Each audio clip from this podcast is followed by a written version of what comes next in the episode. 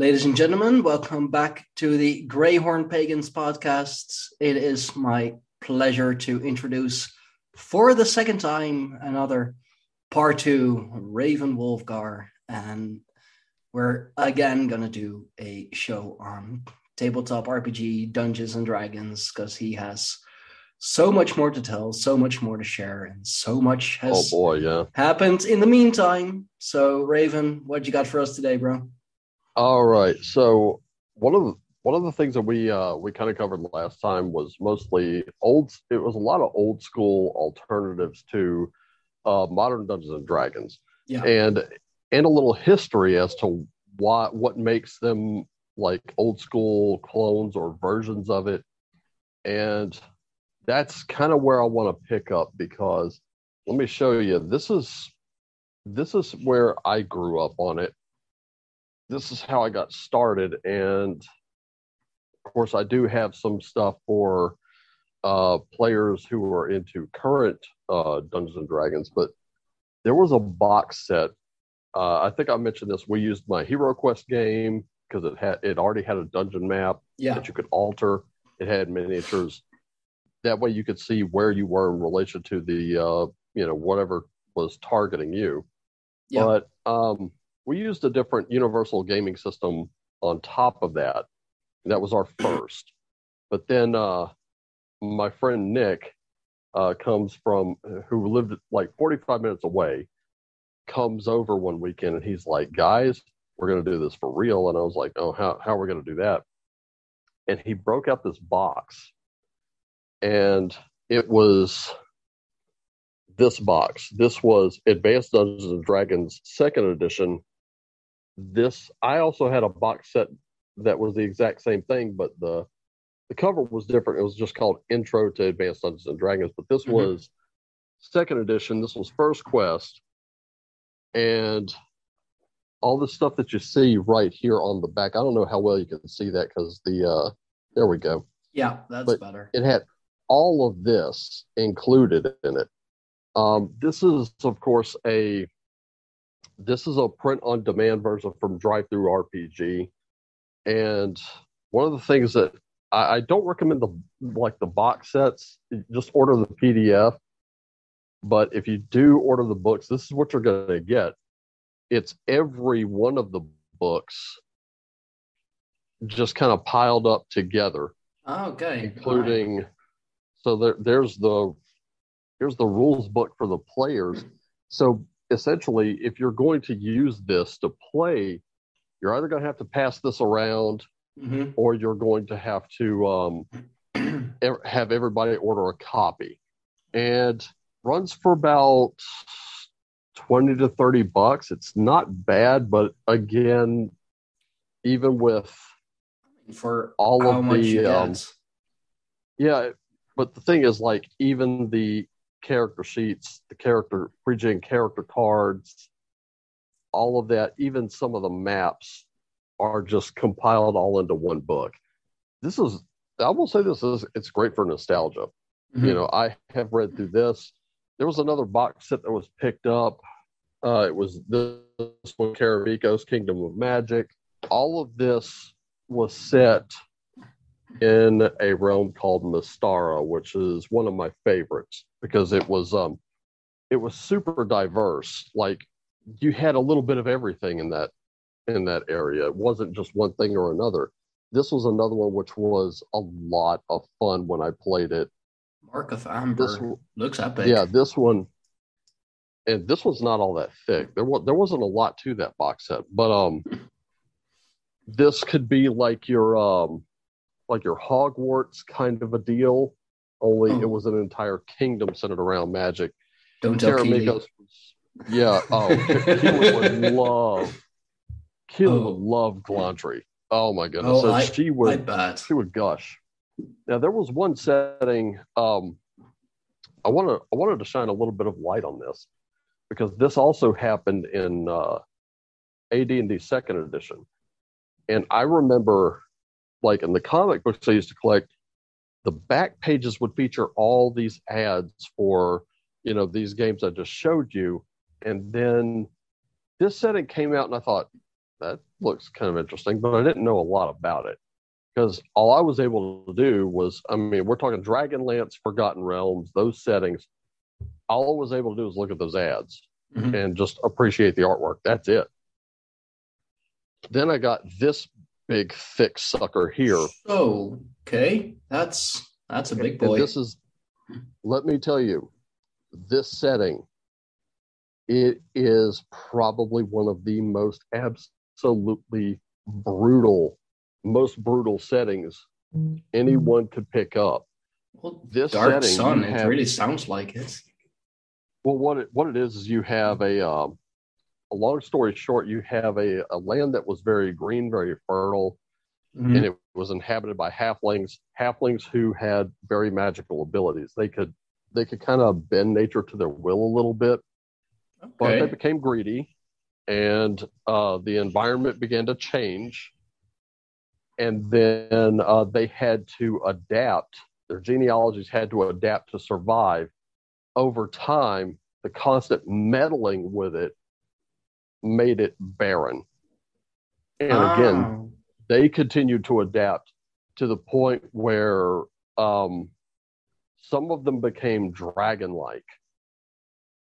they went to war with each- Yeah. They went to war with each other. All but one survived that war. And there were these dragon like kings of a city state called Tyr. Uh, pretty soon you have a, a feudal structure. So Mhm. now you have you have like very the very wealthy, very powerful, and the very poor. There was like no in between. There there was a slave caste in there. The whole thing, like on top of the environment being oppressive, you have oppressive regimes too. And that's yeah. So now your adventurer isn't going through this uh, lush land of magic or this dark realm of ruin. They are going through like probably one of the harshest environments imaginable, and you know, uh, among some very, dare I say it, morally questionable characters that they have to face, and they have, you know, it, it, it opened the door a lot more for adventurers because now adventurers also have to make moral and ethical choices. oh, You know that wow. yeah, it like I said when it when I say it's brutal, I mean it's like seriously Yeah. brutal. Jeez. Just it's it's not it, it's not a kiddie pond. oh no. Definitely not a kiddie pond. No. Dragonlance uh, was another setting. That one uh, spawned a series of novels. Pretty soon, the adventures kind of started falling into into line with the novels. So, a lot of players say, "Well, it was what we call railroady," which means really you're following a set path Mhm. instead of it being an open sandbox where you can kind of go anywhere and do anything. Yeah. Okay. this like the second edition that's what i grew up on that's what i that's where i got my real introduction and that kind of thing was where i was like this is one of the most amazing things i've ever seen because Mystara itself is, is a pretty interesting land. As, as you've seen, they've already got Karameikos in there. You've got Glantri, which was like this Venice-like uh, kingdom where Oh, you cool. could go and learn magic. So it really favored the mage a little more. Dragonlance Mm. also kind of favored mages, which, you know, I really kind of like playing the human fighter type. So Mhm. barbarian or ranger or something like that. But they made me interested in the wizards, you know, and what they could do and what, what they could become. Dark Sun, I never got to look at until recently. And when I looked at it, I went, whoa, that's, um, It- yeah, that's, it- that's pretty brutal. Yeah, it definitely sounds like it. And, and from what I could see real quick on the cover and how you described it, it's it's like the uh, the elites of well of Earth, but uh, ten times as bad. And dragons Oh. set it on a sort of. It reminded me of a Martian landscape, just red rocks and barren and Yeah. desert. And and you can thank the artist Brom. Now, I'm not a like I like Brom's art, but I wasn't a huge fan. I could only look at it for so long, but now I've I've kind of understood why. His art style is very stark. I mean, it's mm. It's very in your face. It's very brutal. Yeah. And I, I remember there was a there was like a collectible trading card game called Dark Age. I still have the dice from it. I've lost the cards since then, but Mm. it, it, this this game was like Magic the Gathering meets Dark Sun meets Mad Max with dice. And I Oh. only ever had one deck. I don't like I said, I don't know what happened to it. I still have the dice from it, and I'll I'll keep those pretty much for good. But, I'd love um, to see a deck of that. Sounds interesting. Yeah. Just the combination of things. Oh yeah, it's it it was like the artwork was crazy. I still remember there was one card, and I can't remember what it was called, but it was just it's just this guy chilling, and of course the sun's beating down him, but his hair is nothing but this big inferno, and he's sitting there smoking a cigarette, and I'm like, okay, really, Brom? Uh, just Like, No. can you just imagine? It's like oh, I'm gonna have a smoke. Yeah, oh, like his hair is not on fire. His hair is fire. no, his hair was fire. Like it's just this massive inferno. I was like. Well, he's got to Sure. worry about where he sleeps at night. I guarantee that. oh boy, like how Yeah. many houses? How many houses would he have burned down accidentally? Oh, who knows? You know, hopefully it's otherworldly and he's not actually burning anything with it. That's his only Yeah. hope, really. But yeah. Yeah. Hmm. talk about hothead. Oh. Joke okay. Yeah. Anyway. Dad joke. Oh, I've shit. got them. Yeah. But anyway, um, like for today, for today's D and D, uh, Wizards of the Coast puts out uh, qu- they've put out quite a few adventures, including um, including like going back to some of them. Just recently, they announced Dragonlance and Spelljammer. Um, uh, Spelljammer is going to be like a free book set. Uh, Dragonlance, I think, is going to be one. Um, I've kind of looked at Dragonlance and the the trailer on YouTube, and honestly, I don't like. I'm not really. I, I don't know what to make of it. Like You're because what? Yeah, I'm not. I'm not exactly sold. There Mhm. is a friend of mine on Twitter, and he is such a Dragonlance fan. Like he is 100% hardcore. He loves Dragonlance. That is his setting. And you know, a- again, you're talking to a guy who was absolutely forbidden from buying those books. Yeah. So I I had him tell me all about it, and I caught a I caught an animated uh, movie on YouTube and watched it. All star cast. It had Kiefer Sutherland, Lucy Lawless, and several others. Huh. And I watched it with a friend who was into the Dragonlance novels, Mhm. and she was she was just pointing out characters left and right. Oh, that's Raistlin Majere. That one is this one. Blah blah blah. And when it was over, she was like, "It was like meeting old friends again." And I was like, "Okay, it, I've got to be missing something here." So Yeah. there is the chance. Like I'm open to checking this out hmm the real the real problem that most of us in the old school have is how Wizards of the Coast has altered a lot of these settings to include current year sensibilities.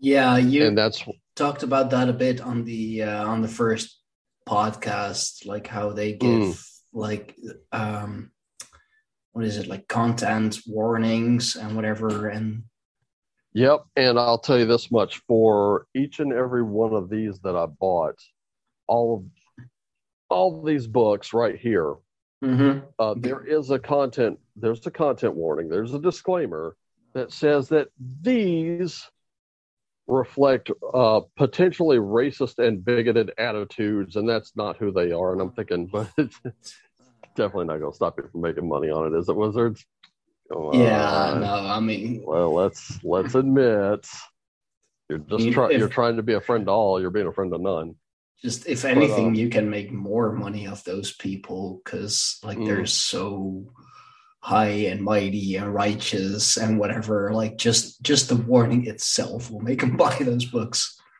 Well, yeah. It, well, I mean, it's it's like I said before in the last podcast. Whenever you make something taboo to me, that's where I'm going.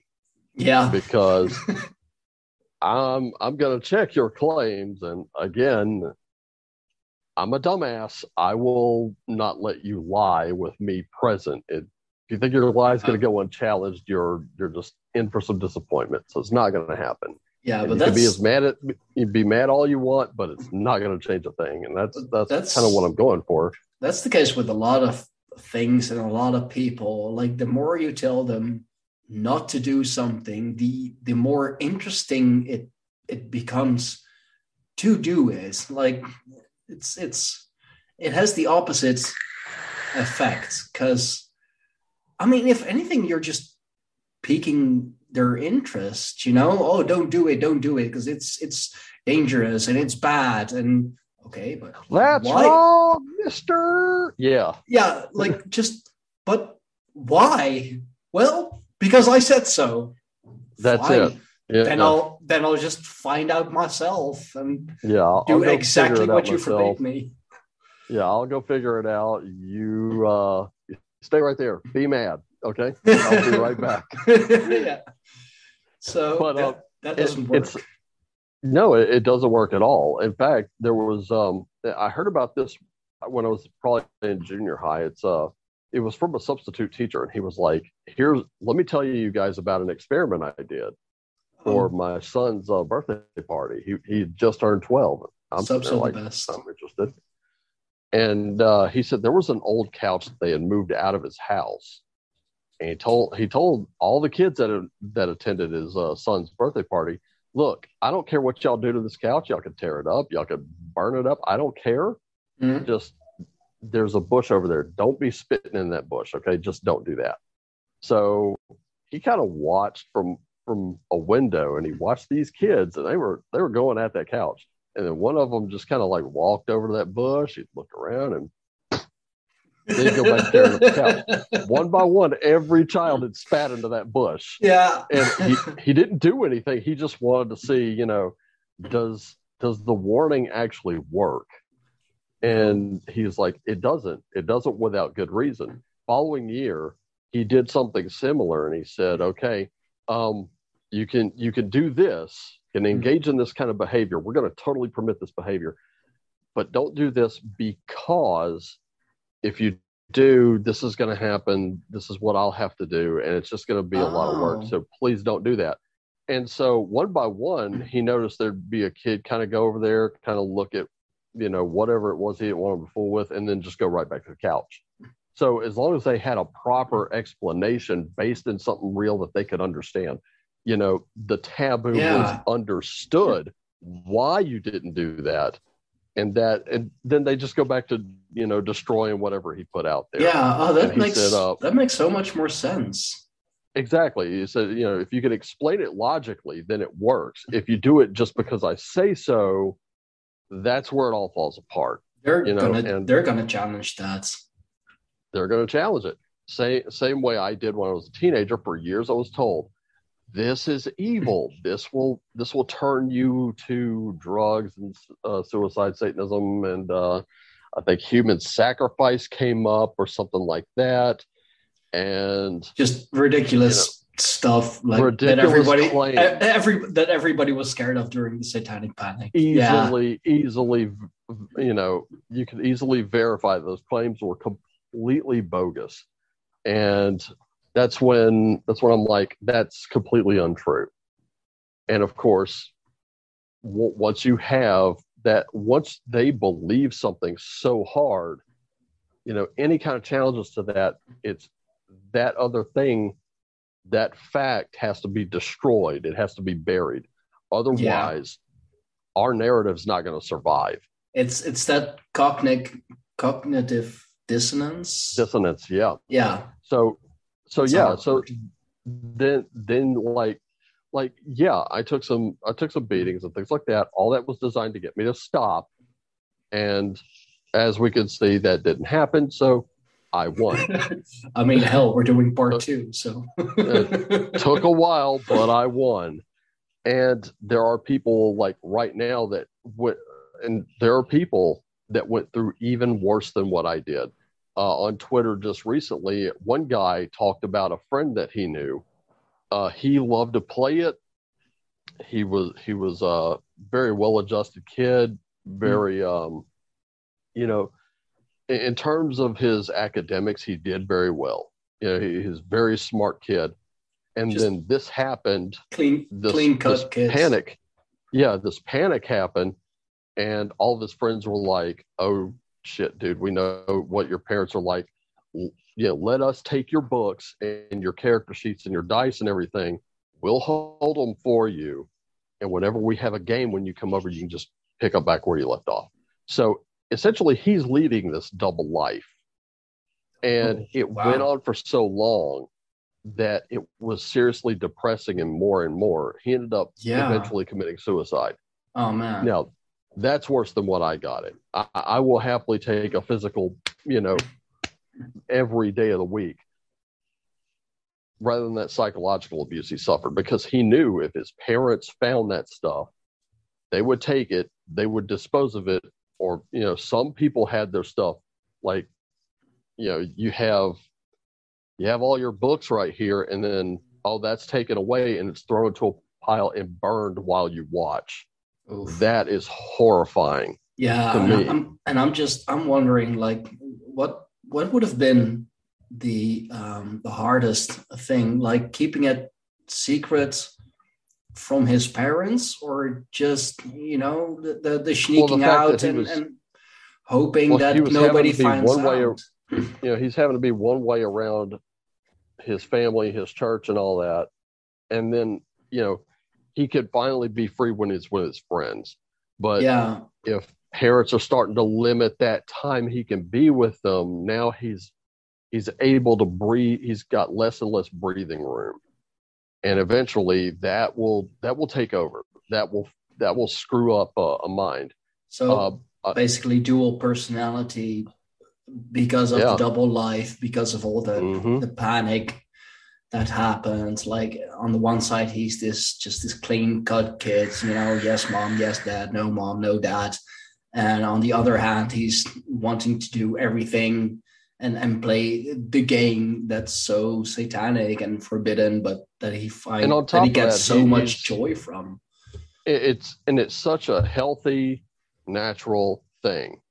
It if anything, it would have added to his academic achievement because in this, you're doing math. Math is not one of my strong suits, but guess what? I will sit down, I will laser focus until I've learned that, you know, whatever that formula is that will help me get, you know, your character from here to here or make that rule adjustment. You know, I'll I'll sit there and I'll overcome the distractions and the uh, you know, about math until I figure it out because it's going to help me with that game. So yeah. if any, you know, there's that, there's the reading like what parent doesn't want their kid to read that just that's goofy to me just to yeah. me it is all this is just my opinion of it and i could be i could be wrong on a lot of it. I'm going to open the door to that. But whenever you put a child under that and there's also something that was very popular uh, then and in the 90s they were called conversion camps.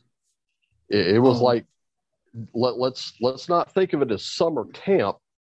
This was where you know this is where parents really abdicated responsibility and expected yeah. someone else to take up the slack uh, this was where kids were sent to pray the gay away and the pray d&d away. Yeah so, I, I saw a video um, discussing that the other day either on youtube or on Odysee, and like so many of those camps weren't even regulated and and so many in any just way, shape or form. No like oversight the, whatsoever. the state or even the the federal government from well if we're talking us like they had no idea what was going on in, in those camps like they know those camps existed no and they know they knew like the the tagline you know this this camp is for this because of well such and such but like what's oh, actually happening on the inside. Like I've I've heard it described that it's it's worse than prison. Mm, yeah, it, and the thing was there was no oversight. So the parents, you know, everything looks great on the brochure, but when you when you finally get word that your child was being made to pull a cart like a horse for miles in the hot sun and they were being told no water until you say this or do that Yeah. i mean hello because of was a just all because because of of the game. a, yeah, or just a sexual preference, or you know, just being a a, a troubled teen or Mhm. whatever. It's ah Yeah, and what makes it worse is, you know, now a lot of these kids have been like, in some cases, irreversibly psychologically damaged, and it all it really would have taken is for mom and dad to sit down with the kid and say, okay, what can you tell us about these books? What what's going on here? yeah And do you think you could run a game and try to show us what's happening? Uh, okay, after the game, do you understand that this is just fantasy? These things are not real. Okay, great. There's the healthy baseline. That was so Yeah. much simpler than spending thousands of dollars turning your kid into a fucking pack mule. You know, that Yeah. was, I have some you know, and I, I have some personal experience with that as well. Not not not to that extent, luckily, but um, I, I I my teenage years weren't easy, and my parents didn't always know how to um, how to handle me. So you know, sometimes, yeah, I did the wrong things. Yeah, I, I hung with the the wrong crowds. You know, seemed seemed cool back then, and um, my parents. Well, now you know, in, in our later years. I mean, I'm 30. My parents are going on 60 uh like we we can talk about those things and we can sit down and just kind of discuss and tell each other that we should have done things differently like we we should have sat down with you and or just you know let let you explain it to to us and whatever and i mean i'm i'm happy that at least now my parents understand and that we can we can talk about it but like i can't imagine like being well 30 uh, years old and still not being able to talk about it let alone talk about what happened in those in those camps because your parents are so convinced that it was it was good for you the you right thing to do. Yeah. And when when parents when parents confronted by this fact, you know, some of them were like, "Oh shit, what the hell did I just do?" yeah And now now they now they've got to make all these you know all these like gestures to pro- to repair the bridge between them and their kids. which is so and then there are those that that refuse to believe any of it despite you know the the court cases that came from it despite all the facts that have been laid out in front of them cognitive dissonance again oh no what i did was right. This was what they promised me. This is what i got. Well why is your kid all fucked up? You know why why does your kid want nothing to do with you? That's a big question. It's because you know you have you have put such a such a distance between the trust that they once had in you and the trust that you think they still should have in you. It's like mm, until you sit down Yeah. with them and start discussing it, there's no healing that's going to happen. I mean and as a as a parent, you don't do it, someone else will. You know, Yeah, that's how exactly. Like, as a these kids, parent, they, as a parent yeah, you some of these should kids guide your up kids cults. yeah i mean geez I mean, some of these kids are getting wrapped up in cults like, dare I say it, Scientology now, or or worse. And it's like, I okay, mean, what's, the well, di- what's the real difference between those kind of cults and the and those camps? Besides that, those cults actually promise, you know, good things, and Oh yeah, they they promise you the sun and moon and stars, and everything they say comes out of their anus. So but you have to basically go through the same things. So you know, same but, things, yeah. Like it's it's kind of it's still punishment, but with a big reward afterwards. You know, uh, getting taken away on the mothership or illumination of of some kind, or just climbing in the ranks, or Or even even if you never get that, what it is now is think of all the good you're doing for the planet.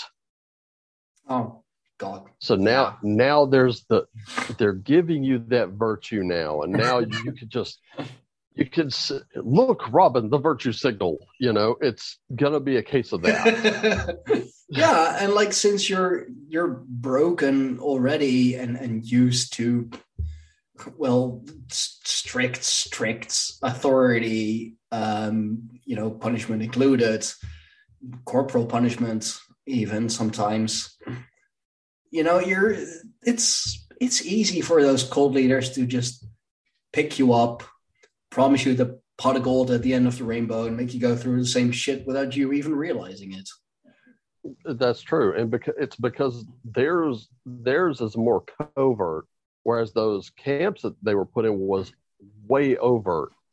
And those people now they're like, well, they're not making me run with a fully loaded cart across the desert without water, with you know, making me say things that I really don't believe. mm-hmm. Mm, excuse me, or something like that. And you know, this is this is one of those things where I'm looking at a lot of these a lot of these kids these days that are like, you know, I call I call them the blue haired woke skulls. Oof. I'm looking at them and I'm thinking, where do you think they got this? You know, it they did read Marx, and Marx talks about struggle sessions. You know, you you confess your sins against the system in public, and you are ashamed for them. And you know, similar to Cersei Lannister in Game of Thrones, they just you know they chop her hair off and they march her through the streets barefooted until her the soles of her feet are bleeding and she can barely stand. That's the kind of thing they want. Where do you think they got it? You know, Yeah. obviously, if that's not right for them to do, it damn sure wasn't right for you to do. And that's another message. If it wasn't right for them to do it to you, it's not right for you to do it to someone else. It's it's it's either wrong but or, it's, it's, you know, it's kind of or not. I mean, I can imagine that for those people, it's kind of um, like taking revenge too. Yeah, that's like it. you you, Yeah. you did this to me, so now I'm doing it to you because fuck you. Exactly, yeah. And unfortunately, it, it goes nowhere because eventually what it leads to is a series of purity tests. And one minor little thing wrong in a purity test immediately gets you cast out, and now you're the subject Oh. of shame and derision. And Dude. let me tell you something I purposefully failed purity tests. I don't give a fuck about them. That's the great thing. I I'm, mean, they'll, I'm they'll, so used to being on the outside. I'm like, I don't care about your purity test, dude. they'll your attack their own your kind even harder than you know than us. You know, us us Oh, definitely. outsiders. They'll bite their own heads off, and like then we're we are up. Just they hold each other to those purity tests way harder than they hold us to this purity test because they know we're we're failing them and know, people like you, you like you fail them on- you fail them on purpose of course you do because you know of course. And I'll tell I'll tell you there there's one thing I've learned if I really want to fail a purity test and I just want to get it the fuck over with. There's only one thing I got to pull out, and it's it's the elephant in the room. The one thing I I swore we were going to talk about. And so I'm going to say right now, if you're not ready to hear about this, it, it's time to kind of like either brush forward or turn this thing off because uh, I'm probably going to end up pissing some people off. I'm going to step on some toes. And it it this guy. Clark Clark Vikernes yeah, Ah, yeah. he's he's a controversial figure all right He is a controversial figure, but here's the thing. Here's where I absolutely failed the purity test. Is I've got the fourth edition too. oh man he even brought up role-playing games Uh, yeah, yeah. He and the thing was, uh, Varg made this, and it's you can actually see the like. This is actually uh, like an acronym, and the real title of it is right here. I mean, it's oh It's shit not yeah you know. oh dude i'm only now seeing that Now, I bring this up because um, I'm gonna say this. It's about ten bucks. Mhm. It's ten bucks. It's print on demand, and you can get it on Amazon. I'm gonna show you something else. I'm gonna suggest as an alternative, though. because I think I've shown this before, but I'm not really sure. Uh, you'll spend far less money on something like this, which we'll get back to this. Fabled Lands. That's- you, ta- you talked about that. I know you did. Yeah, I actually started playing it since then, and holy crap, it's fun. It's super Oh, cool. addictive too. But there's there's another one that you can get. It's even cheaper than that, and it's um Oh, it's white box. those. Yeah, yeah. You showed those in the um, in the first In the one last as well. video, yeah. yeah, yeah. Just the image quality is now a lot better. Uh, four dollars and twenty five cents will get you this one, ladies and gentlemen. So oh, that that looks epic though. Yeah, it and this is like this is just old school art right here. That's why I love I love this cover because it does fully wrap around. It has that old school vibe to it. Oh, cool. Um, this one I didn't really like the cover that much, but I read this one the most. This is the one I, I this is the one I'll actually use. oh, so you yeah. got uh, some, some that. fighters there fighting off some lizard men, Yeah. which is nice. Uh, one of my favorite covers. You can actually get this PDF for free on DriveThruRPG. It'll have this cover though, and there's nothing wrong with this cover. This cover is absolutely fantastic. It encapsulates everything. Yeah, you're- it encapsulates. Your stereotypical really- dragon fighter and like big Mhm. scary dragon. Yep, big old red dragon. Um, and just the uh, like, I mean, look at that artwork. It's it's definitely old school. Oh wow, that's detailed. It's very detailed. It's because old school artists aren't like today's artists. Old school artists they tend to be very grounded. They tend to be very uh, traditional. Yeah. They actually they can do the same characters that you have now. The difference is they'll do them in a more grounded approach where when you look at that image, it's a lot more believable. These Yeah. days, it looks like looks like it needs to be a its own cartoon with a, Yeah, with a lot oh, of like jump God. cuts and shit. So That's that's why I love. I mean, I'm not really part of it, but the um, the art community on um, on Minds, like so many different artists, so many different styles, and uh, you know, working in tandem with the the writing community, of course, for the their covers and uh, comic book writers like uh, Minia or or uh, I don't I don't even know how you pronounce his name, the Australian dude. Um, you know, he works with a lot of uh, artists on Minds, and since Minds, uh, the platform is about you know free speech and whatever, it, it'll draw in those more um, old school people because like they can still put their art up and not get shit for it or banned for it or whatever because it goes against modern standards. So you'll see a lot of cool stuff. this is an example of what you'll see in second edition advanced advanced D and D here. Wow, yeah, that's oh man, where has art like that gone? I I don't know, but I, I'll tell you this much: if you really want really good art, you know, you will find That's like so cool. That's that's almost realistic, but just yeah, and that's all that's all Brom's artwork. Brom's artwork is very stark, but it's oh, that was Dark very Sun. grounded. Okay. Oh, yeah, that, was cool. that was Dark Sun. Oh, epic. so you can see they they they got a little uh got a little weird with it, but it's fine. You know, that's that's part of the uh that's Gotta- part of it. Dude, um, gotta, gotta love the weird people. Yeah, you gotta love it. But like this uh this book right here, or even its fourth this is the third edition version that I'm holding up. My Um, okay. Yeah, Myfarog, so mythical fantasy role Myfarog, playing game by uh Varg. The problem is that this is all the art you're gonna get. There's not much more in here. Just the cover, So- that's it. Yeah, just the cover, and Oh, much of it is just text and tables. That so sounds like you- something Varg would put out. and then you get the occasional like pictures of weapons or something like that. That's Ooh. all well and good. but let's face it, there are some there are some issues here that I want to talk about. Um, we can hammer on how racist, like how absolutely racist Varg is, and that Oh. would all be true. He's a nut job, but you know, I guess even a broken clock is right twice a day. Yeah, I, I was. Uh, I actually saw a quote from him that I was looking at, and I went, "That that I could actually get behind." And I thought about posting it unattributed and saying, you know, "Hey, who among my following uh, gets behind this?" And I'd be willing to bet every one of them. Oh yeah, right here. And I'd be like, "Congratulations, y'all agree with Varg. Racist motherfuckers. Oh, Mr. Placenta. But, um, yeah. Oh, you have a uh, have an obsession with the placenta. So does he.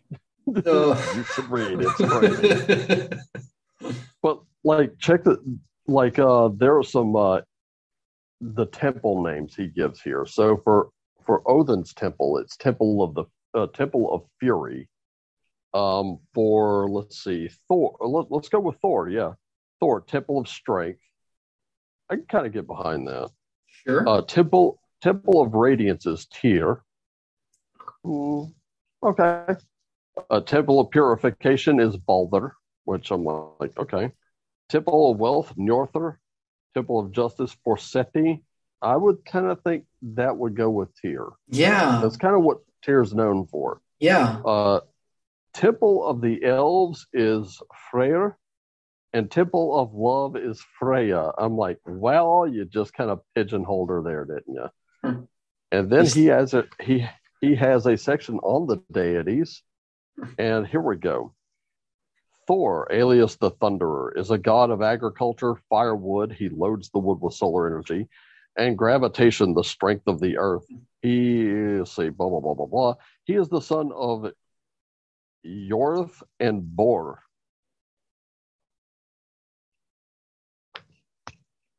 No. no. Nope. As a matter of fact, I've got uh, Dr. Carolyn Larrington's translation of the Poetic Edda right here, which does have a genealogy of the gods. Let's go and look at. There we go. Thor is. So he got half of his parentage right, but he, he really got, is the son of Odin. He got Yorth right for, um, I believe, because he is a son of the earth, son of the earth. Yes. Goddess. Son of son of an earth uh, an earth yot uh, Jotun and um, yeah. and uh, and of course Odin himself. Yeah. There's just so like that's just one of about a million examples of parts where I looked at it and I went, where the fuck is he getting this? Like this is a guy who spent 16 years locked up. Uh, he had plenty of time to read. And, yeah, and isn't isn't he like so adamant in like getting all the details right? You know, you you, you say one thing wrong and he'll make a dozen videos oh yeah sitting yeah, in his in his car on his property like why you're wrong and how you're wrong or or in a park somewhere just you know? random. Yeah, uh, I mean, and then he he gets it wrong himself. I mean, sure, people make mistakes, but you know, if it's if it's the gods and their lineage, that's pretty that's pretty set in stone. Like there there are many sources talking about that. So. And here's another one. Uh, Yorth, who is uh, Thor's mother, of course. Mm-hmm. Um, alias Mother Earth, Queen of the Deities, is a goddess of earth and good health. She is also known as Bestla, Frigg, and Sif, but she is married to Tyr. No, okay. Sif, is, Sif is his wife. Sif is Thor's wife, yes. there are entire stories that put Sif and Frigg in two completely separate places. Sif is Thor's wife, Frigg is Odin's wife. It's yeah. like, okay, dude, if your if your impetus for if your entire reason for releasing this game is to promote European paganism, which that's his stated goal, and he it's it's I'm even stated in that. both of these books that he uses this as a homeschooling uh, tool if oh. that is his if that is his uh, goal with this book, I'm going to say it. No, just based least, on those two examples, it like, falls flat on its ass. get the lineage right, get the the the bonds right. You know, it's. I mean, dude, I we're gotta say, talking. Oh, we're he's- talking Odin and Thor. You know, Wodan and Donar. They're they are the two biggest gods in the pantheon. This this only uh, uh, Varg. This will only cost you about maybe twenty five bucks American. Surely you can buy one of these. I've got it bookmarked right here. I mean, we know you have an aversion towards genealogy. money. yeah, I mean, it's right there. Surely, it, as much as he quotes Havamal and Voluspa, he does like to quote it out of context. I'm going to say that. But, um, ladies and gentlemen, if you really want to take Varg to task on Myfarog, all you got to do is get just get your hands on one of those books and a copy of, of uh, Carolyn Larrington's Poetic Edda, and it's easily just shot full of holes. You can find them. They're so easy. It Yeah. literally took me two days to find so many problems. And here's another problem that I, I really wanted to bring up. If I can um, find this real quick. Um, one of the things that uh, people love to do in uh, D&D is they like to make a they like to make a character and suddenly it's uh it's gender this or whatever and i'm like um okay nobody cares because when we're out there trying to hunt down a dragon um nobody's going to give a crap who you like to fuck. It does not matter. No, true, true. It's not Uh, the dragon know- gives a shit. you know that's just how it is. It, it's how it goes. But Mhm. anyway let's see. There is i think it is around here. Where's uh thulean the, the land of thula okay so it's in society that i'm actually looking for right now and That's that's his right. that's his take on it yeah Yeah. which i'm gonna say this he um he based the land of Thula or he used it as like a mythical analog for uh Norway just Norway No, And- I've I've always heard it's more it's an island yeah it's more British. It's more the British islands. so let's see the strange lands of Thula there's Jotunheimer there's uh the elf. ah, I can't it, light elf world is what it translates to I can't pronounce that right off the top of my head and I'm not going to butcher it because no doubt if if I try there is a, a lady over in Iceland on YouTube named Hrafna and she runs like several videos trying to teach people like me how to actually pronounce some Some of these Oh, words. is, was is uh, is she the one that um when Josh um wanted to know how to uh how to pronounce pronounce. Yeah. yeah she was one of the ones I brought up. Yeah, Yeah, yeah, I, yeah. I know if if I if I butcher that, she's coming after me. Not- Not in a way that's malicious, but it's going to be a lot of correction. And to be honest, if I have to meet her that way, I would rather it not be face planting. I'm enough of a goddamn nerd. Touche. Touche. so well, best to best to not uh, do that. But here we are in there's personal possessions, there's encounter locations. Why is it I've been able to literally just find this fucking page out of nowhere and I can't do it now? It's crazy. Um, But I've I've always uh, like uh, Norway and Scandinavia, like close to the pole circle. Uh, from my understanding or my beliefs, that's always been more associated with um, with Hyperborea. now, just breaking from that for just a minute. Definitely hold that thought. Okay. Here we go. Okay, so this happens to fall under the section of justice. So the laws in Thula are not based on modern understanding of law, the Roman law, but on legis barbarorum, the laws of the barbarians, uh, i.e., the laws of non-Roman Europe in antiquity. Punishment is an unknown term in Thula. The the peoples of Thula are too intelligent to come up with or embrace such meaningless and primitive concepts. However, if you break the laws and rules, there will be consequences. So, Okay. uh, on some things, he gets them right. Uh, when someone is outlawed, for example, um,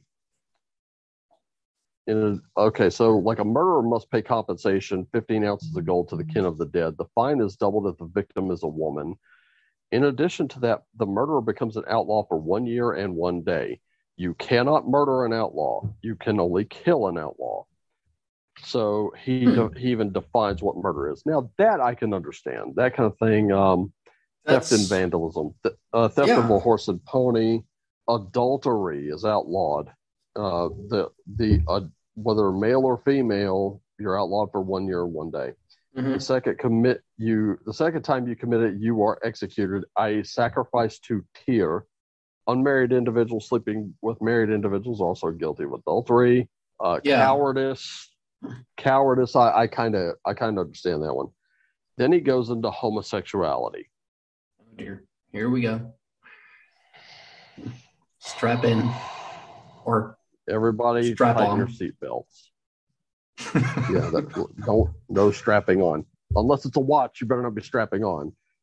But anyway, males, get ready for this. Males having sexual interaction with other males are executed, sacrificed to Tyr, Hmm. and the bodies of the executed homosexuals are not buried normally, but instead are instead thrown into bogs to make sure that these despicable degenerates are never reborn. In societies with a traditional life stance, contemporary close female companionships, common when women have lost their husbands but still need support, is tolerated. But in societies with a religious life stance, this is usually looked down upon somewhat, although there are no further consequences for them. Dude.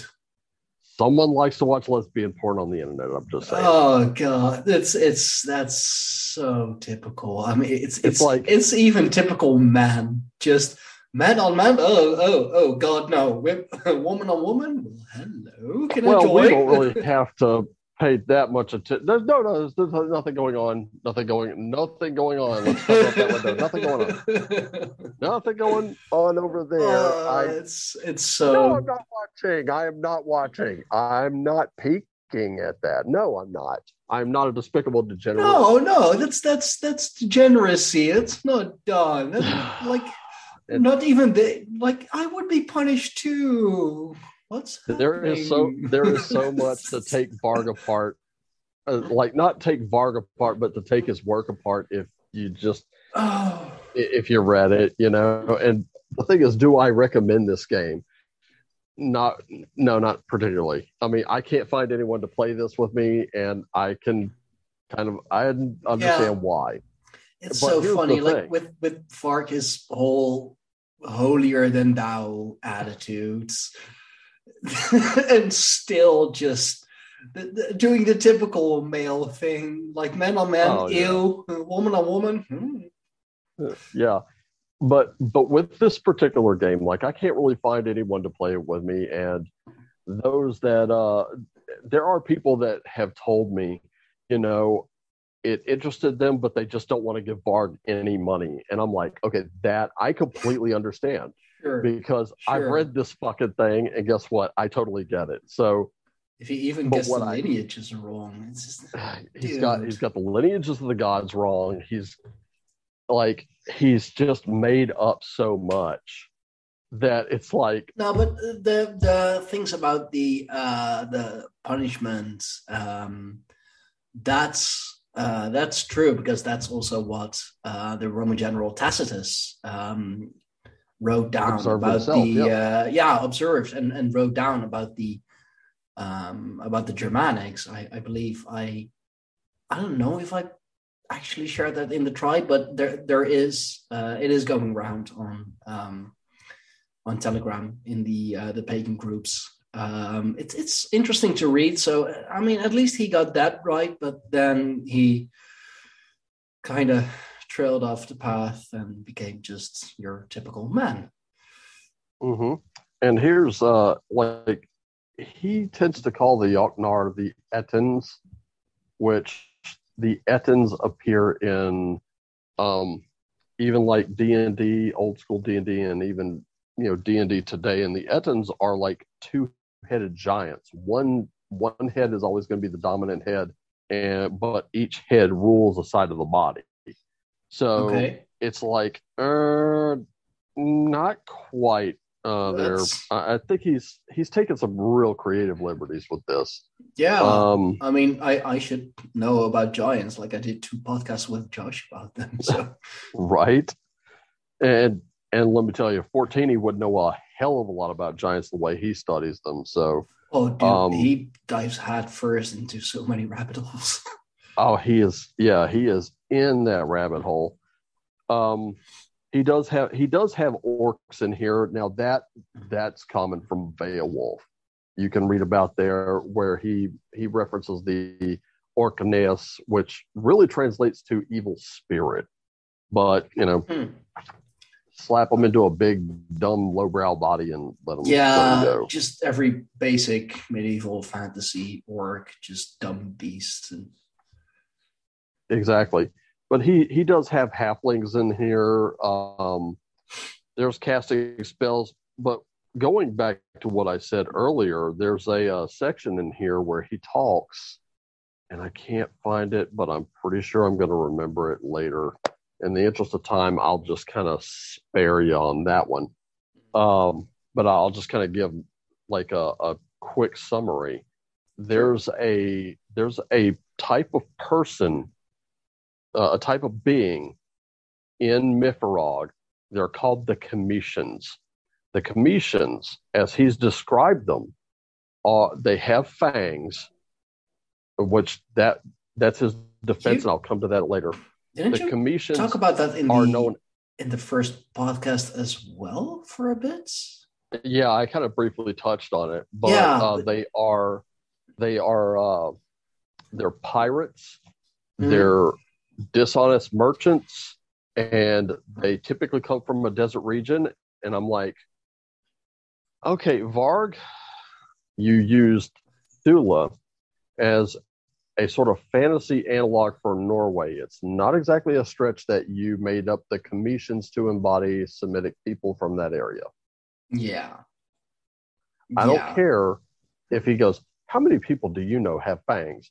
Well, depends on whether I go to New Orleans or not, Varg. But, you know, I mean, I can tell if, you, most of them are just dental appliances. Like if, if BLM even gets mad about um, like the depiction of orcs, because you know that would represent black people and whatever. Even though, uh, like as we said in the last podcast, like that's pretty racist on their end. Even Mm. uh, like it's it's not a stretch to like imagine those pirates as you know Semitic people or Phoenicians, you know, going Mhm. further back in the uh, in the lineage, but with fangs. Like, oh, so you added one. Well, they thing. all have fangs now. Uh, they're all vampires. Is that what we're being? They're all Yeah. bloodsuckers. Is that what we're being told? Uh, Holy shit! I mean, oh, dude, like, uh, just sure, make it even worse. Go, go even Yeah, further in the in the little deeper there, it's conspiracy against those people. But oh no, it's you know they're made up and they're mythological creatures. They don't exist, and you know you're Well, that's 'cause they anti-Semitic for thinking that. But dude, Well, that- the way you describe them, the commissions don't really exist that much I, I can i can i could give that but um still uh, you, you you you did kind of one-to-one analogs you screwed up the genealogy of the gods Are you're going to tell me those don't exist because that's what you're trying to promote oh that's right Varg is the Anton LaVey of European paganism, folks. He does not believe the gods actually exist. He believes we're it. And he believes that all these events like Ragnarok, for example, are like a festival. He believes that, like, I I could That's get one behind up festival. I could get behind reincarnation. I cannot get behind his brand of reincarnation, where the child comes of age at seven years old and then goes into the burial mound of his ancestor and retrieves his ancestor's tools. didn't you bury your ancestors with those tools for their afterlife? Which is it? Because if if that soul goes on to Asgard or it goes to Sessrumnir or or wherever, doesn't that soul need its tools? Well, now you got a seven year old snot nosed kid marching into the burial mound to take them. And coming of age at going? seven, like, dude, you got to be careful with those comments, especially in these days, because uh, you know that means that, or that could yeah. mean things that I don't know if he I, meant I think, that, but it's it, it's a dangerous thought. Well, it, it's it's like those people that have the purity tests the goalposts are going to forever move, and it's yeah. whatever's convenient to the narrative at the time. Yeah, both sides are guilty of it, and I could like there are people on the left there that are going, "Oh, I cannot imagine agreeing with anything he has to say." Well, if you like the mask mandates, so did he. Yeah, and and oh, it, he loved that. And like with him, everything is a metaphor. Like Odin um, hanging on the Yggdrasil for was it nine nine days? Um, yeah, nine, nine nights. Yeah, yeah. Uh, uh, somehow that was a metaphor for like being in the, being womb, in the womb, for nine months, yeah. and then then like him discovering the the magic of the runes is him like being born or being born, born again or yeah. something like that. Uh, I, I, I read that some time ago, and I was like, I, I will say this: I do have his paganism explained books. I got them because they were cheap. I just want I want some point to really start, and I got them. I, I still have them to this day. I've got so many issues with some of the stuff he wrote. Now, oh in God, that just... paganism explained series, there's nothing truly racist in there, but it's his take on European paganism that just bugged me but I will say this after reading it, when you watch a movie like Conan the Barbarian, you do kind of watch it through a new lens. And it's kind of interesting to do that. But at the same time, are those books I would recommend? Well, I'm going to tell you one thing. I have taken multiple photos of my altar shelf on there, and you don't see them on my altar shelf for a reason. Hmm. There's a reason they're not there. There's a reason they're on a bottom shelf, kind of in the corner, yeah. out of the way. And it's. I mean, I I you got to respect the man for all he's he he's tried to do, at least. But it's nah. like, wow, how misguided, dude. Yeah, yeah. Uh, like you know, I, I can't imagine people like actively listening to him and following him and.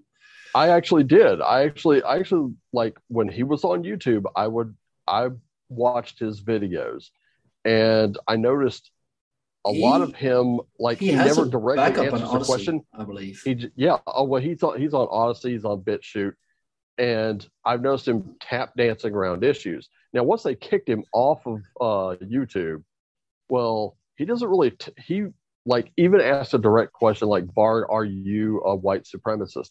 He'll tap dance around it, and then you'll hear his opinions in other videos, and you're like, "Well, it's not that big of a stretch to believe that. No, like I did see a video where he called out, I think it was um I can't remember what it was, what group it was, but there was a group that was saying they were going to bring national socialism to Sweden. And he was like, You're stupid. And he detailed all the reasons why economic, uh, military, mm-hmm. so on and so forth. He's like, There's no way especially if you become isolationist, you're doomed. Your entire economy will collapse. And he he picked that entire argument apart. And I was like, that that okay, so like you said, a broken yeah. clock is wrong twice a day. There was the one time. There's the one time I could fully back something he said, but yeah, at the end of the day, it's like, do I go do I go watching his videos anymore? not unless he's talking about the uh, about that black metal scene he was in in the 90s because that's really what oh, I'm yeah, kinda, with, I, I kind of yeah. like uh, that fascinates me I don't know why but that fascinates the hell out of me because and that's I didn't more, know it was in that's the 90s. more up your alley you know uh, yeah yeah that that music history is what I'm all about yeah but here here I've got his books. I've seen his videos, and I'm like, surely if he's not trolling us, then a lot of what he's saying is pretty idiotic. You know, that, and- that's that's got to be some high level big brain trolling if if that's the case and i don't know Yeah, don't it, it And- just and- it gets really weird, like super weird. Some of the stuff he says because I'm like, wait, where are you going with this? like seriously, do your kids know you're saying this on the internet for everyone to hear? Do they know? Because uh, quite frankly, I'm looking at. I it, mean, like, if he's- you're not making much sense. if he's as smart as he thinks he is he wouldn't let them on the internet um and here's the thing I completely 100% support anyone's right to say anything they want. That That's fine. But uh, sure yeah, you're going to be open to criticism. And guess what? I I really don't support YouTube kicking him off their platform because at least when he was on YouTube, he wasn't as out there as he is now. Now that he's on the free speech platforms, you can do nothing about it. Now he's going to say whatever he wants. yeah And that's one of the things I'm like, does Yeah, I'm like, eh, that's where you've got to be, you know, those calling for censorship. Guess what? The internet is vast and infinite. There's no way you can't put the genie back into the bottle. And I'm not supporting what he says, I'm just supporting his right to say it. I also have a right to come back at him and tell him how full of shit he is on some things, like the genealogy of the gods, for example. If um, if you're, and my point with that is, if you're going to build yourself a, a game, the rule system is fine. It is old school AD&D second edition in many respects, Mhm. and that's what initially drew me toward it. But at the same time, you could do much better. And it's not a gaming system I recommend. Like I said, I'm not gonna find. I've got two of his books. Oh, great! I'm only out twenty bucks for a gaming system. Yeah. What do you do? I've spent. Listen, I bought Vampire the Requiem shortly after its release. Okay, Mhm. that cost me 35 bucks for one book at the time it was published and released. That book was one I did not mind losing in the move. Nobody wanted to play that one with me. We stuck to second edition and we were like, fuck that book. Okay, that book's lore was a disaster. It was a mess. And Where's they tried to retcon stuff. What's that? where's that varg Actually, right on par with it. Right Oh, on par with it. Um, I talked to another dungeon master, and I'm not going to name him because, quite frankly, I don't want him getting any backlash. He's a really good guy, Mhm. and like me, he ended up buying Myfarog. He actually wrote some supplements for Myfarog, and I noticed them, and I was like, "Hey, well, is that the game I think it's for?" And he's like, "Yeah." And we had an honest to goodness conversation about it. He said in Mhm. 2.7, in uh, Myfarog 2.7, which is a little difficult to find now. I'm I'm not going to be buying. He said that was actually the best version of it. And then in version three, which is what I got, he just completely just wipes away most of the lore and where Oh, that that's that's a shame yeah well he does it in one page he does it in one page and i'll i'll tell you this one it's okay so that's, weird that's skill though like if you're i mean gotta applaud the man for that yeah and here it is this is the one page he he Oh. obliterated all previous lore one page dude that's like a leftist meme Oh, here it is. The world is in perpetual change. Everything in our world is somehow influenced by time, and nothing remains as it is. In Thula, the changes since the last of the fairlings disappeared have been many, but from a cosmic perspective, they have been imperceptible. The lakes and rivers are still there, the deep forests, and even many of the trees are still there. The fjords are the same, and the mountains seem to be of the same height and shape. The maelstrom between An- uh, Andalanga and Tawia is just as strong and dangerous but everything, and I'm, I'm just going to read this and I'm going to do, do my bargain person. But everything man made has changed dramatically. The surviving man has changed as well, but not for the better. Ages ago, the civilization of ancient Thula fell and failed to rise again. Only ruins remain today. Man failed.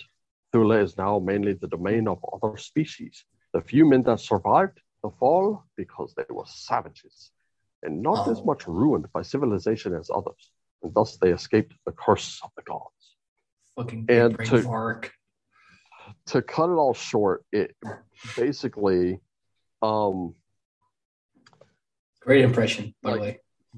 Eh, oh yeah, oh, it's believed by many that the ancient Thuleans grew too arrogant and too greedy, and in the end, the deities had enough and cursed them and their self-destructive civilization.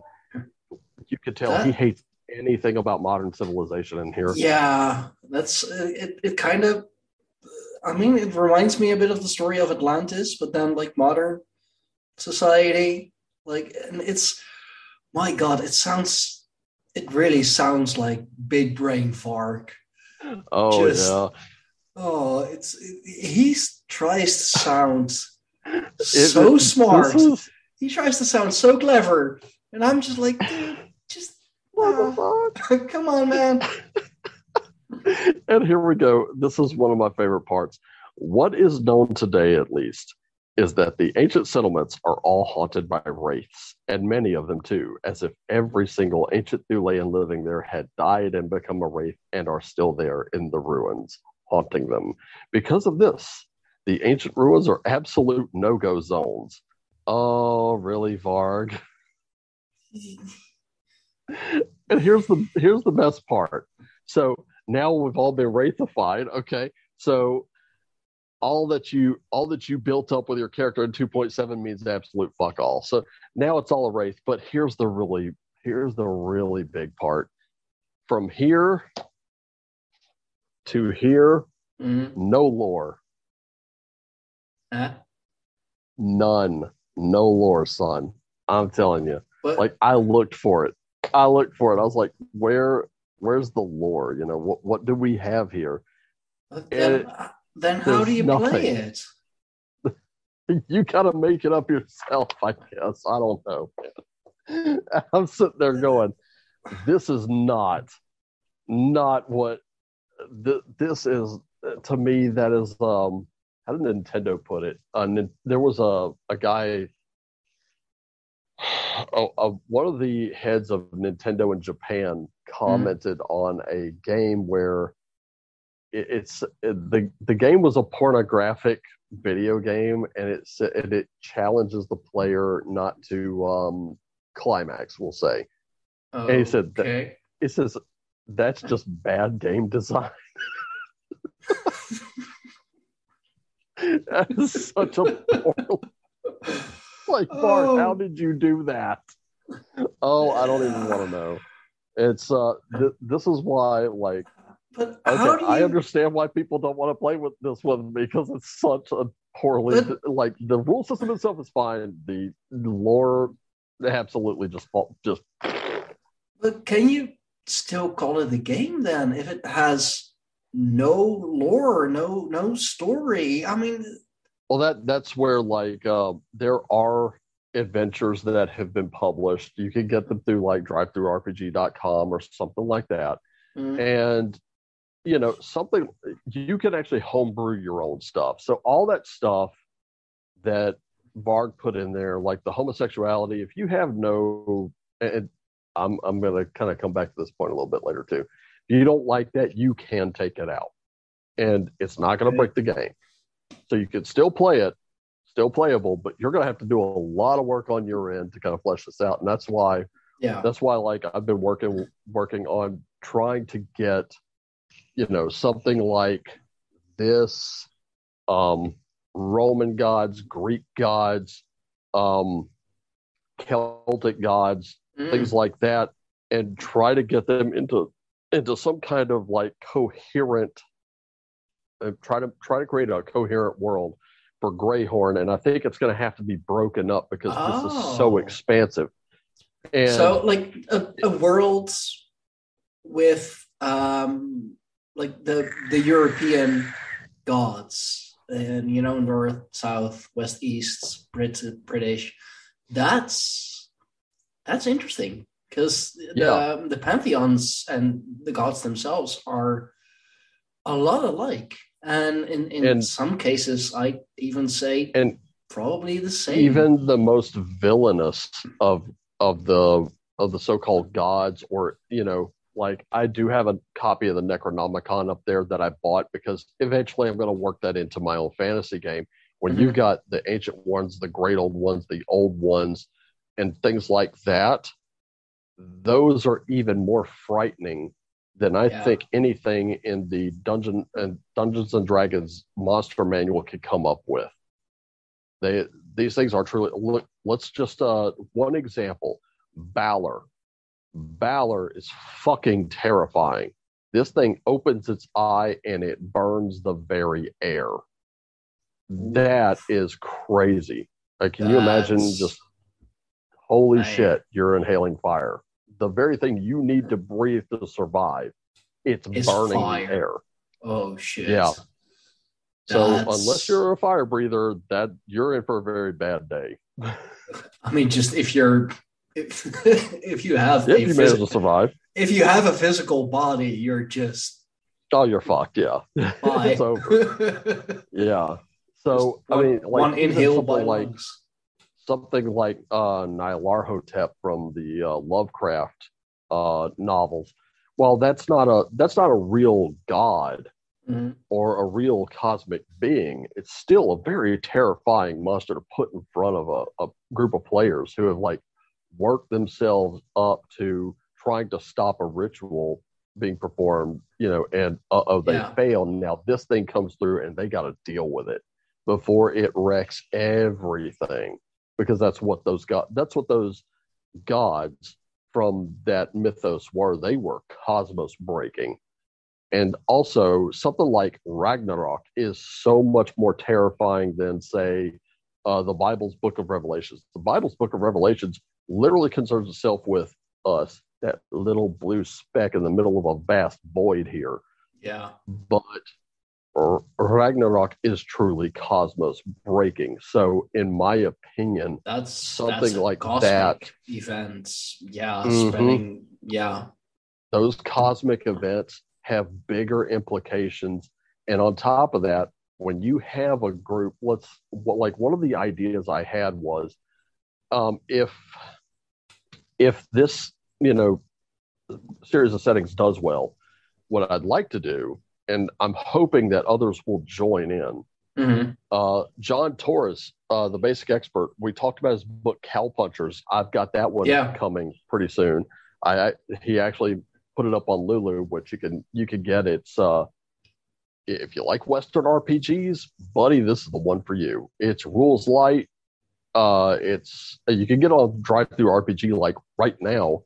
It did not take me long to read it. I already got a couple ideas for some characters. I have been, you know, inspired to watch old Clint Eastwood westerns again, uh, even some John Wayne. And I gotta say, I, lo- you know, it, it's not a genre I've always been in love with, but it's one I'm kind of falling more in love with. You know that that uh, that gritty old western, you know, cowboy who, you know, well, how fast are you with that that gun, Pilgrim?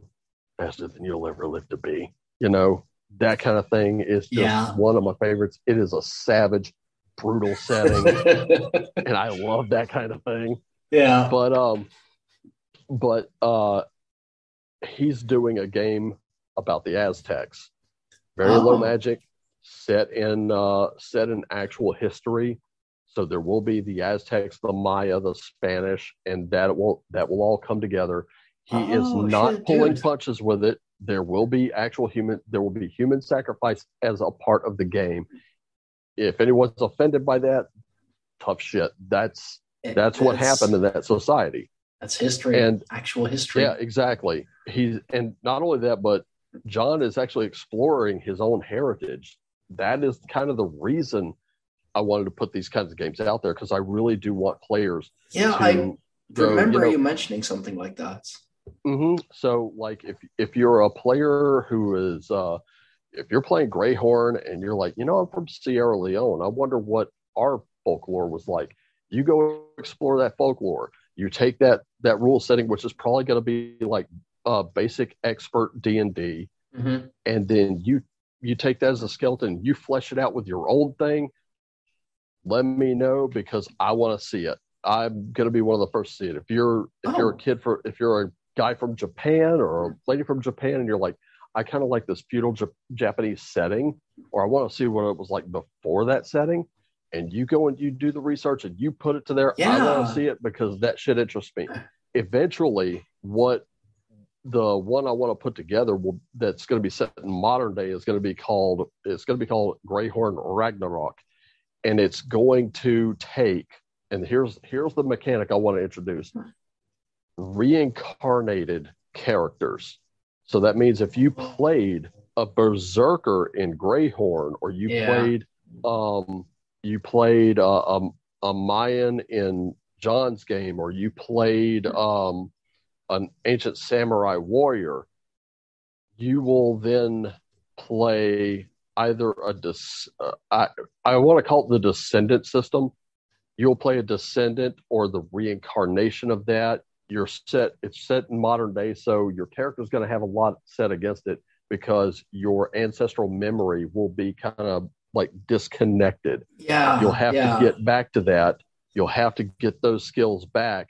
You'll have to kind of get your ancestral Oh, memory back. shit, dude. You can take on this this worldwide vast conspiracy that is about to summon something very, very unsavory. And Are, are we still look like- talking a game? Or uh... we are still talking a game, son. it, it's and this is why this is going to be like pretty even though it's like just a few people who are like wait i'm i'm the guy that jockeys a register at um at the local supermarket but how am i having these dreams of taking on you know these colossal monsters Oh, you know wait I, I i'm a receptionist at a dentist's office. What the hell can i do? Well that's that's why you need to get those ancestral memories back Yeah, because you're about oh, to become a oh, badass. It's going to be a whole group of people. If it's two to five players then these five characters have been chosen to take this on. All their ancestry has led up to this moment. That's really the goal of greyhorn. That oh, was dude, that know, it sounds, starts- That sounds epic. That sounds yeah, really and cool. then on top of that, on top of that, it preserves. It, it does the one thing I think role playing games initially were created for, besides wargaming. It preserves those stories. It preserves that folklore and those fairy tales and all Yeah. that stuff that we've lost touch with. I really want to just put people back in touch with it and say, go I mean- look at your ancestry. It took so much to get you here. Why are you not proud of it? Yeah, I mean, I I I think that um, with the reincarnation game, like it, it challenges you. This is just how how my how I'm seeing it. It challenges you to think like your uh, your ancestors, react like your your ancestors would have in whatever specific situation, and you know, just being a modern human, average Joe um, that's that's a hell of a hell of a challenge. Like first you need to get to know your uh, your heritage, your lineage, and then you know understand it, and then try to put yourself in that um, in that mindset. Dude, that's that's a hell Or of a game. That's a hell of a explore- story. explore what they did right, what worked. You know, Yeah. Like I said, your ancestors, um, all of your predecessors, they got you here, and it took. They went through some pretty hard times to get you Oh, here. dude. Yeah, That's where it. That's where I think it needs to go. That's you know, initially I, I wanted to kind of people put people in touch with their ancestry, and I thought that's a little too detailed. I just need to open the door. The door is always going to be those books full of folk tales, full of. Yeah. Uh, it doesn't matter what folk tales you read, ladies and gentlemen. If you're, I mean, if you're Polish and you want to explore that, definitely do it. And if you create a game out of it, I want to know. I want to see that shit because that's something to be proud of. yeah, And overall, the more the more of a of a natural uh, when we talk when we talk about diversity and inclusion, you know, Mhm. let it happen organically and watch the magic just start flying. If you're trying to force it or exclude somebody, nothing gets done. Inclusion by exclusion. Yeah, that's that's- Exactly, it's not yeah. how that works. The And I- hypocritical. yeah, and and diversity. Like just you know, just take Northern Europe, Northwestern Europe. You know, Netherlands, Germany, Belgium, even the the British Isles. Like just the the stories, the the the gods, the legends. It's diverse enough you know even it really even is, the yeah. people like yeah the your your stereotypical dutchie i mean hello it's me you know six foot blonde hair blue eyes but even there are you know differentiations in so you know we don't need all those people from outside or all the stories from outside to have you know a, a, diverse um, a diverse country or a diverse diverse. Uh, well, th- think of it this hard. way: when you have when you have a cast of characters, let's just say you have that that guy who who's been bagging groceries his whole life, he can't seem to get out of that rut. mm-hmm. Um, the lady who's a receptionist at the uh, at the dentist's office. Um, the guy who has to go pick up shopping carts at like uh, a major big box retailer, Even stuff like that's that. And now, right. And so they come from disparate backgrounds. Now they have to come together. And what what's going to happen is what occurs in nature, where one of them's weak, the other one could step in where, you know, maybe they're stronger in that area yeah. and vice versa. So the wizard accompanying the barbarian. The barbarian is not going to be good. Like if this is a completely magical setting, that's where the wizard's going to thrive. Mhm. The barbarian's not going to fare as well. But if they have a colossal, like the thing to throw the curveball at the wizard would be send this. Here, let me borrow you for a minute. Send this colossal beast after him Bob. rend him to shreds because we all know that the uh, that the wizard is not going to be the greatest of fighters. So trying to wrangle this big, you know, monster in, not exactly going to have a great time of it. The barbarian though can uh, you know take him out with an axe or a sword or something like that, and Yeah, be sure. fine. So now the wizard is protected against physical threats where he can protect the barbarian against magical threats. And those Oh, threats, dude. that's where it's like So It's lear- learn to cooperate as well. Learn to Right. work So together. build those teams, right? So where I've got Yeah. between these fingers, these fingers can fill in. Now we've got something we can work with. Oh, That's dude. that you know, one finger by itself is not going to work out so well, but when you when you curl all those fingers into a single fist, now you've got something you can work with. yeah. that's yeah, going to be yeah. the best thing and that's exactly where i'm that's exactly where i'm taking it so i'm willing to put my money where my mouth is here you, you want diversity you want inclusion i've got you covered i've got you covered naturally i've got you covered organically now Yeah. let's see let's see some of the others do the same i'm really interested to see that but here's like here's something like like varg tends to turn a lot of people off and no shit and again, he based that on second edition AD&D, which was what I grew up on and I love. Let me show you something. This happens in today's edition, fifth edition. Okay. Uh, there are tons, tons of people out there creating stuff for fifth edition. I was just in my local gaming store yesterday. I Mhm. found a green book called Neverland. So someone has actually created a Peter Pan uh, scenario using AD&D's or using D&D's uh, fifth edition official rule set. No That's way. pretty cool. Yeah, no shit. I didn't have enough money to pick it up, but yeah, but uh, this this bad boy, this was Oh. done by Greg Lambert. I mean, that cover. Look at that fucking cover. Yo. That looks like something out of an '80s movie poster. Oh hell yeah. This Hell thing yeah. is badass. It says it's one part fantasy novel, one part game handbook. You hold in your hands the ultimate guide to Iris, a realm filled with larger than life heroes, fantastical quests, wondrous creatures, and mystical kingdoms, inspired by the golden age of fantasy media and role playing games. Every character and uh, creature in the Chronicles of Aeres is part of an interwoven story, a story of heroism and triumph, humility and sorrow. This book contains everything a player needs to craft a complete folkloric adventure fully immersed in the saga of Aeres and everything a budding game master needs to build an expansive campaign adhering to the lore of the realm. The Chronicles of Aeres is a living portal into the nostalgia of RP, RPG history, the hopes of bringing the best of fantasies past careening into the present. And here's the uh, That's awesome. oh my gosh, I cannot believe I I opened right to it. He actually has rune lore in here, yo.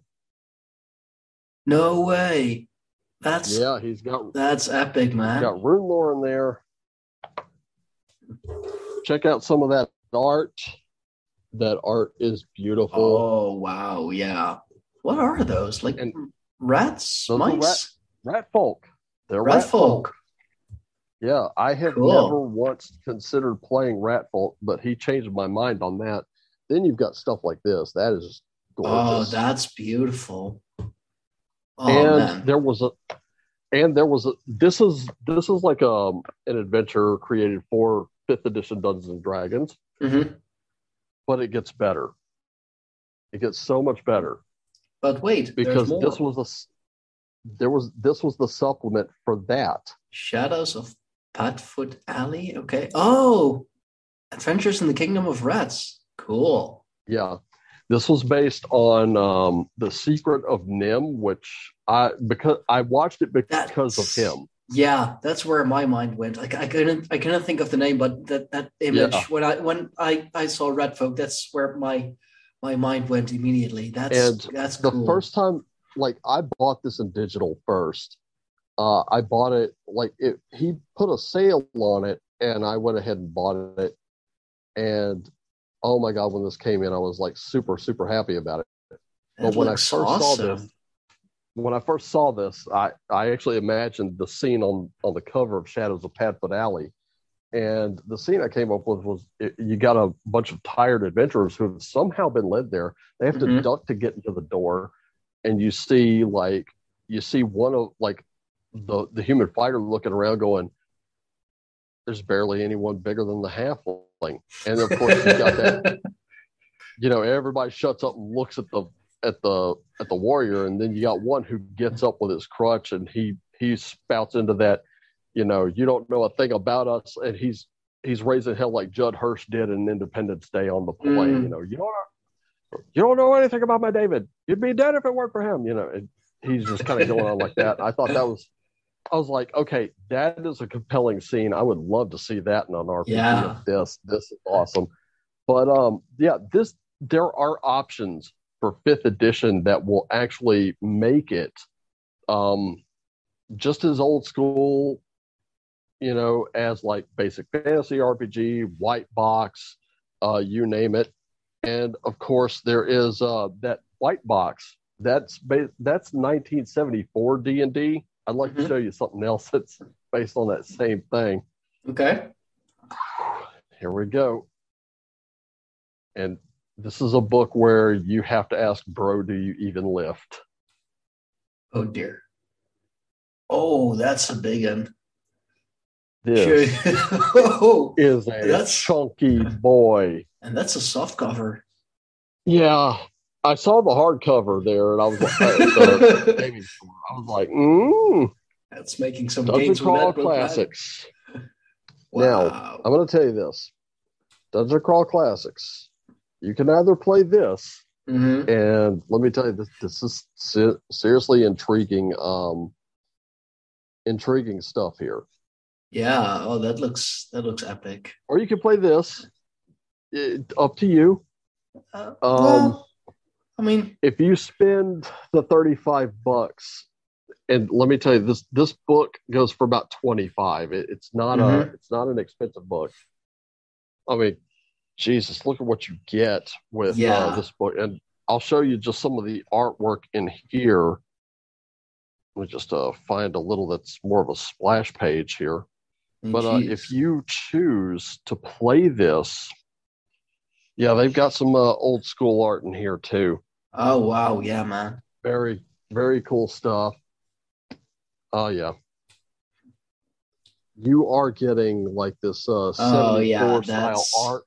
That's old school, all right. Yeah. And, and, and get this. Uh 35 bucks will get you this. Mhm. It'll get you this. This is this is the length of an adventure. Okay. You're getting a Doom of the Savage Kings here. That's creepy. You get a GM screen, which is I'm gonna tell you this: most GM screens they give you, it's like cereal box cardboard. Yeah. The GM screen is like like hardcover Oh. book type cardboard. It's it's it's a hefty a hefty thing. Um, you get all that in PDF, and Mhm. you get the uh the dice for it. Now, Oh. I know I know some people are like, "Oh, I've already got dice," and they just buy the book. hmm Dumb fucking thing to do. Okay.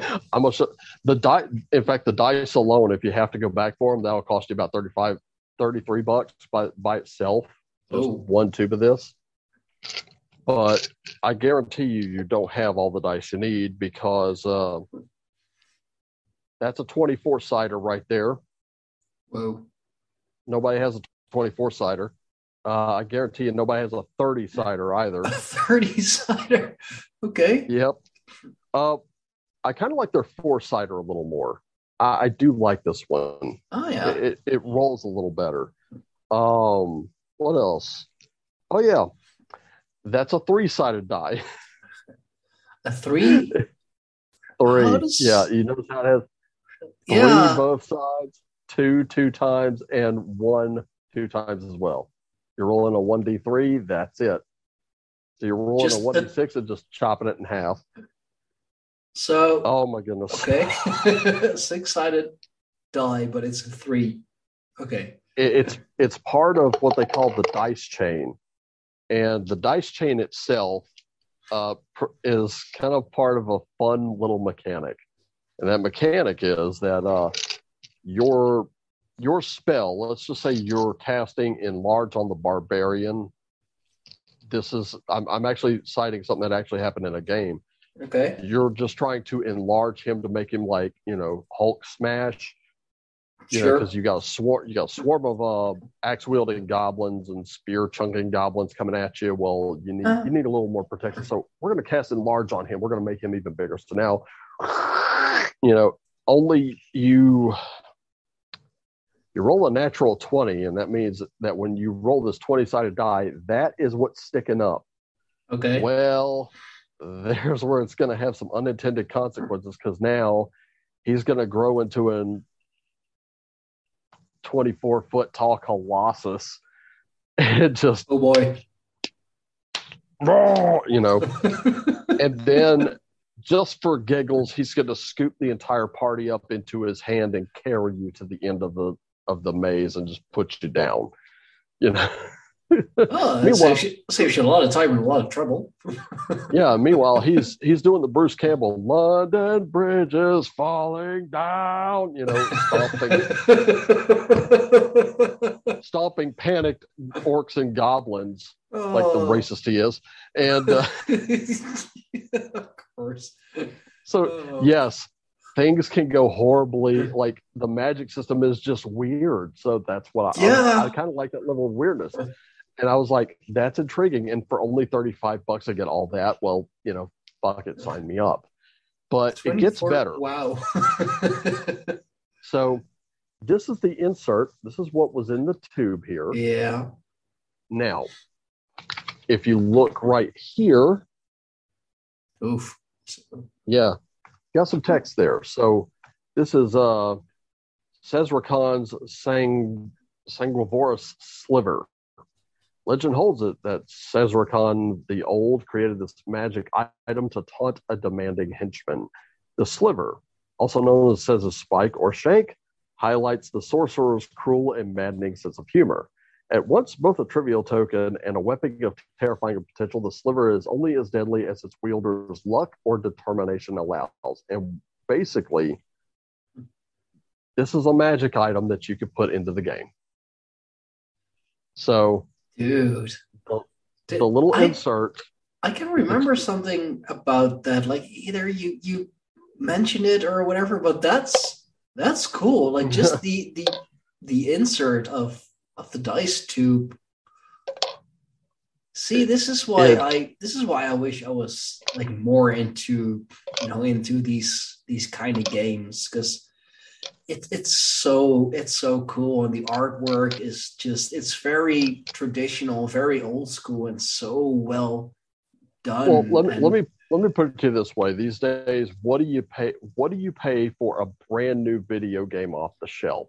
oh, d- double what you paid for that. I mean, even when I was still living at home, like my uh, my younger brother is a, um, a fanatic gamer. I mean, he he was worse. Uh, he still he still likes the game, but even then, and I'm talking, geez, I moved out like 10 years ago let's say i'm, I'm talking 15 years ago um euros of course you'd pay uh, 40 let's say 50 euros for a a brand new um a title game when it just came out i believe now you're you're paying like 50 bucks pre-sale like for the I- for the for the beta and then like just another Yeah, 30 bucks I on top of it for the actual game I reserved, and I'm I'm ashamed to admit this. I reserved WWE 2K20 For- the and the deluxe edition. I got Oh, the deluxe edition. of course It cost me like almost a hundred bucks.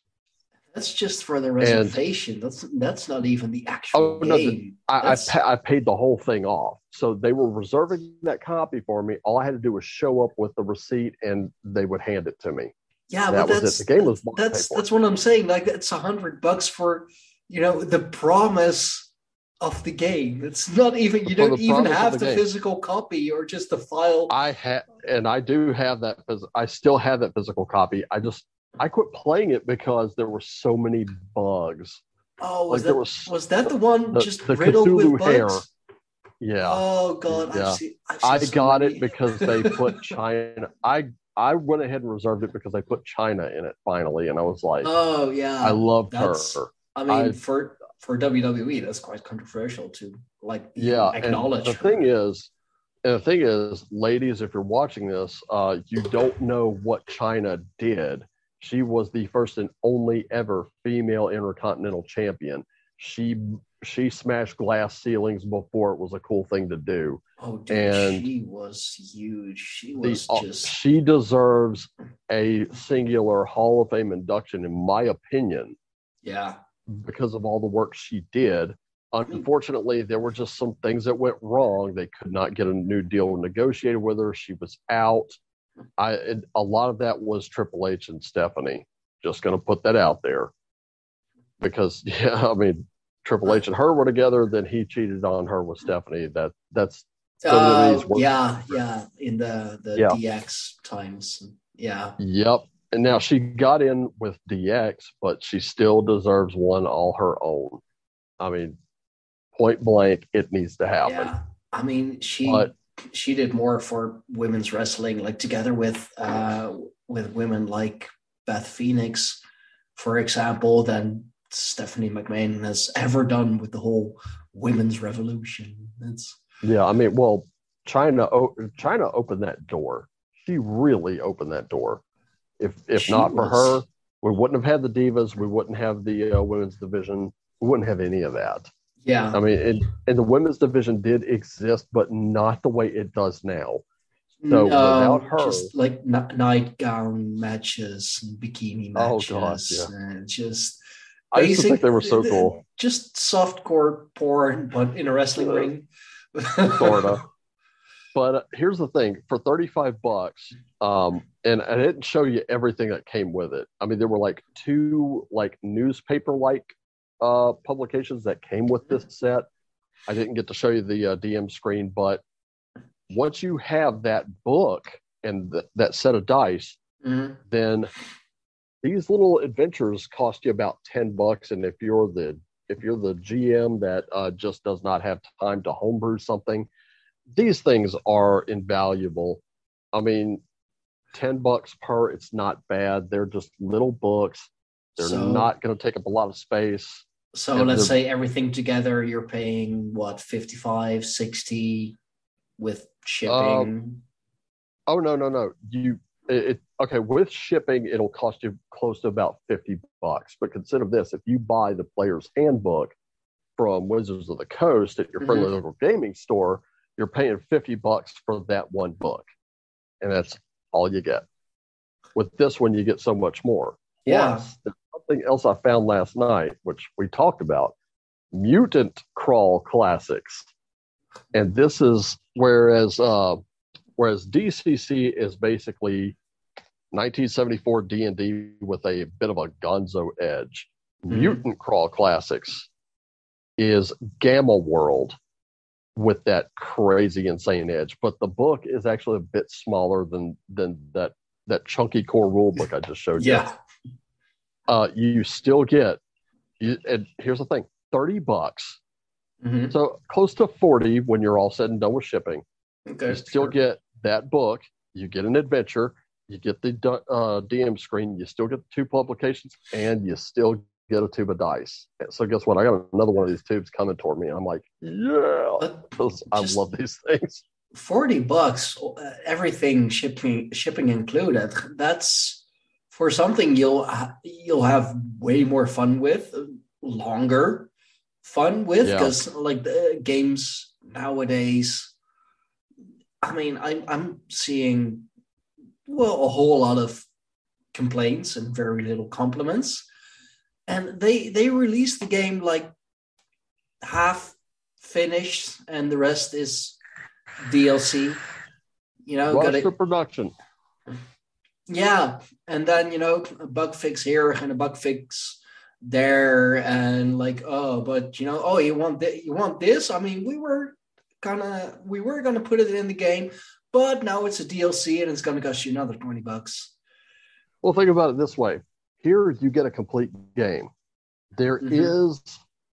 and there are adventures here in the back. So you, can, like this one, um, I'll almost pronounce it, uh, oh, Idgurl's Maze.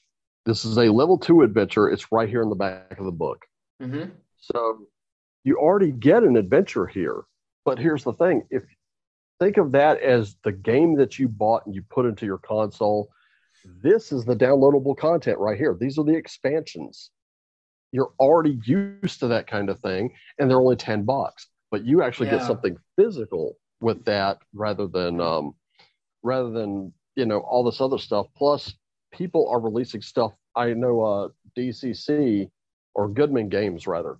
Goodman Games, who created both DCC and MCC, Mhm. um, they actually went back and they took old D and D adventures, like into the Borderlands, the Temple of Elemental Evil, the stuff from like the 1970s and Yeah. uh, 80s, and they've reworked them. So now you Oh. can buy those for fifth edition Dungeons and Dragons, or you can buy them for Dungeon Crawl Classics. I personally backed a Kickstarter for I think it was um trying to think of it right now. Um the Dark Tower. The Dark Tower, which um oh, has a real Egyptian theme to it, and you have to battle uh, the sons of Set. And it is look aren't those they- like are those connected to the uh, the Stephen King books? No, no. th- This is this is That's- something completely oh, something else, So if okay. that comes out, if that comes out, I've already kind of thought of homebrewing something for Cowpunchers that way. Nothing I'd Oh, like that- more that than would- being that would fit. You know, that would fit. being being a gunslinger in that in that fantasy world. It's so Yeah. cool.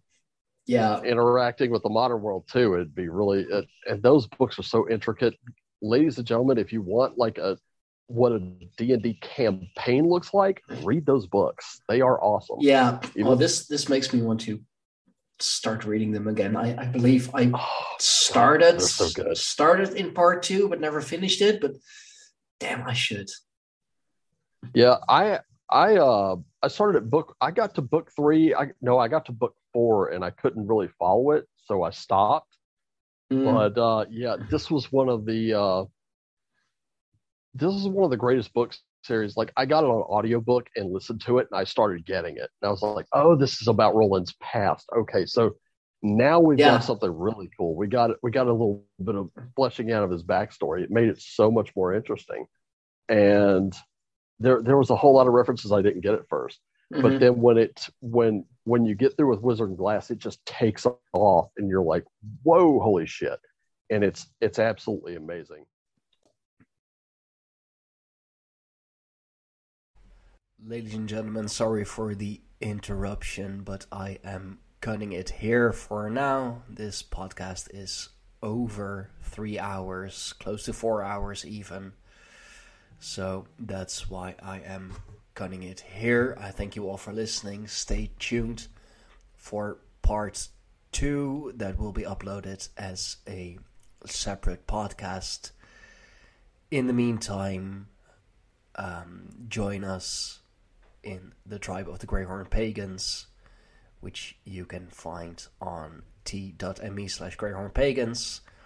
You can find us on Minds under Greyhorn Pagans. We are also on Odysee. On our Odysee channel, you can find the full podcasts, um, reposts of the videos and the content of our members. You can find there the full series on tarot, tarot and oracle cards and the history of it and the use of it, which Raven has done for us so I thank you all. I will be posting the important links in the description, including the Greyhorn Pagans link tree.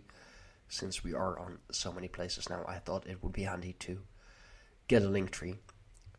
So thank you all. Stay tuned.